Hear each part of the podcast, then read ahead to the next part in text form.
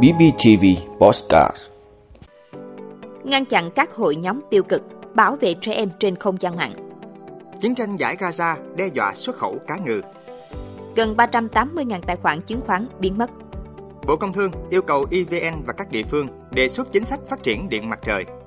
Thủ đoạn lừa đảo hơn 10 tỷ đồng của một nhóm lập web giả mạo ngân hàng. Anh và Nhật Bản thiếu thuốc chữa bệnh trầm trọng. Đó là những thông tin sẽ có trong 5 phút tối nay ngày 8 tháng 11 của podcast BBTV. Mời quý vị cùng theo dõi. Ngăn chặn các hội nhóm tiêu cực bảo vệ trẻ em trên không gian mạng. Thưa quý vị, Bộ Thông tin và Truyền thông cảnh báo hiện nay xuất hiện nhiều hội nhóm trên mạng với hàng chục ngàn thành viên được lập ra, chia sẻ thông tin tiêu cực, xúi dục cư dân mạng, trong đó có cả trẻ em. Gần đây nhất là Zalo AI. Theo đại diện Cục An toàn Thông tin, Zalo là công ty của Việt Nam, vì vậy họ luôn cam kết tuân thủ pháp luật của Việt Nam. Trên không gian mạng, có nhiều ứng dụng khác cũng thu thập hình ảnh, thông tin của người sử dụng. Người dùng cần cảnh giác với những ứng dụng không rõ nguồn gốc bởi đều tiềm ẩn nguy cơ mất an toàn thông tin. Một số rủi ro công cụ AI tác động đến trẻ em có thể kể đến là trẻ em tiếp cận thông tin không phù hợp với lứa tuổi, có hành vi bạo lực, rò rỉ thông tin cá nhân, dễ bị lôi kéo tham gia các thử thách trò chơi nguy hiểm trên không gian mạng, tác động tâm sinh lý hành vi của trẻ em. Với các nguy cơ như vậy, Cục An toàn Thông tin đã có nhiều khuyến cáo các bậc phụ huynh khi muốn cho trẻ tham gia không gian mạng cần tuân thủ nguyên tắc thông tin, tuân thủ tất cả các nguyên tắc, biện pháp bảo mật thông tin của nhà cung cấp đưa ra, thông minh, trang bị kiến thức cơ bản cho bản thân và con em trên môi trường mạng. Thận trọng, luôn thận trọng với bất cứ thông tin nào trên môi trường mạng, tử tế, cư xử văn minh, tuân thủ nguyên tắc ứng xử trên môi trường mạng. Ngoài ra, khi để trẻ em tham gia môi trường mạng, phụ huynh cần sử dụng các ứng dụng mà các nhà cung cấp dành riêng cho trẻ em. Đại diện Cục An toàn Thông tin khuyến cáo. Chiến tranh giải Gaza đe dọa xuất khẩu cá ngừ. Thưa quý vị, Hải quan Việt Nam vừa đưa ra số liệu thống kê xuất khẩu cá ngừ của Việt Nam sang Trung Đông trong những tháng gần đây có xu hướng ngày càng giảm sâu. Tính lũy kế 9 tháng đầu năm nay, xuất khẩu cá ngừ của Việt Nam sang Trung Đông đạt gần 56 triệu đô la Mỹ, giảm 25% so với cùng kỳ năm 2022. Trung Đông hiện đang là khối thị trường nhập khẩu cá ngừ lớn thứ tư của Việt Nam sau Mỹ, EU và CPTPP. Theo các doanh nghiệp, nhập khẩu thủy sản tại một số nước trong khu vực Trung Đông giảm do nội chiến, nên nhiều nước có thể đã rất dè chừng khi đưa hàng vào các thị trường này. Do ảnh hưởng của cuộc chiến tại giải Gaza, giá dầu và khí đốt sẽ lại leo thang.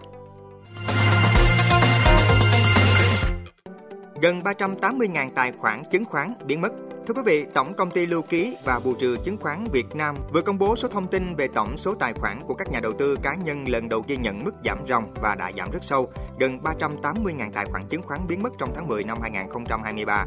Cụ thể, số tài khoản giao dịch của nhà đầu tư giảm từ 7,8 triệu tài khoản trong cuối tháng 9 xuống còn 7,45 triệu tài khoản tính đến cuối tháng 10. Trong đó, riêng tài khoản cá nhân trong nước giảm ròng 378.137 tài khoản.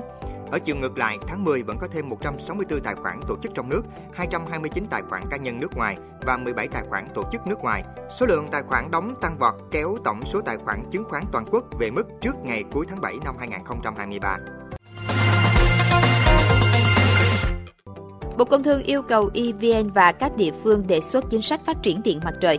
Thưa quý vị, Cục Điện lực và Năng lượng tái tạo Bộ Công Thương vừa có văn bản yêu cầu Tập đoàn Điện lực Việt Nam EVN và Sở Công Thương các tỉnh thành tổng kết đánh giá, đề xuất chính sách phát triển điện mặt trời mái nhà. Theo đó, Cục này yêu cầu các sở công thương tổng kết việc phát triển mặt trời tại địa phương, đánh giá ưu điểm, vấn đề còn tồn tại trong phát triển điện mặt trời mái nhà, tổng kết việc thi hành pháp luật. Tương tự với EVN, Cục Điện lực và Năng lượng tái tạo yêu cầu tổng kết quá trình phát triển điện mặt trời mái nhà, những vấn đề tồn tại, việc thi hành pháp luật. Bên cạnh đó, Cục này cũng yêu cầu EVN nghiên cứu đề xuất chính sách phát triển điện mặt trời mái nhà. Đáng chú ý, thay vì thời gian qua các văn bản chỉ nhắc đến điện mặt trời mái nhà tự sản tự tiêu, nay Cục Điện lực và Năng lượng tái tạo còn yêu cầu EVN đề xuất chính sách phát triển cụ thể như quy mô công suất, dự án, mục đích từ sử dụng, tiêu thụ tại chỗ hoặc bán điện cho ngành điện theo tỷ lệ năng lượng sử dụng, bù trừ điện năng và định mức giới hạn tổng công suất so với phụ tải khu vực. Thủ đoạn lừa đảo hơn 10 tỷ đồng của một nhóm lập web giả mạo ngân hàng.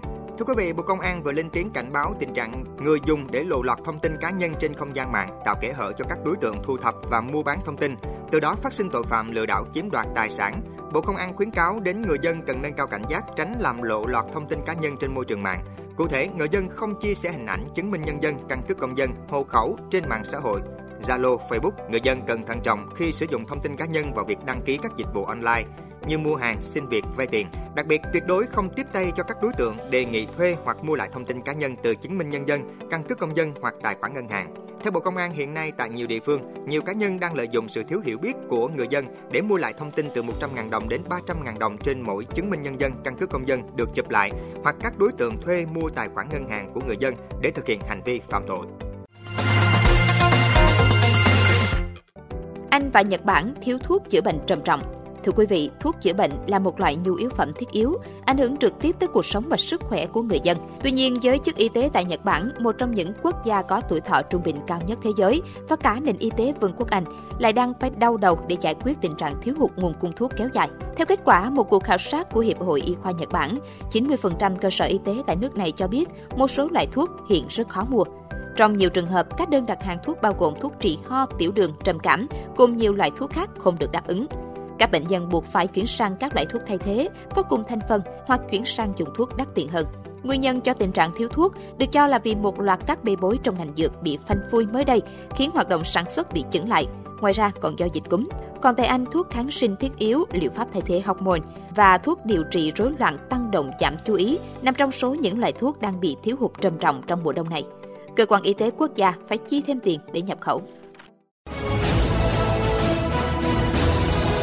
Quý vị đã luôn ủng hộ các chương trình của Đài Phát thanh truyền hình và báo Bình Phước. Nếu có nhu cầu đăng thông tin quảng cáo ra vặt, quý khách hàng vui lòng liên hệ phòng dịch vụ quảng cáo phát hành số điện thoại 02713 887065. BBTV vì bạn mỗi ngày.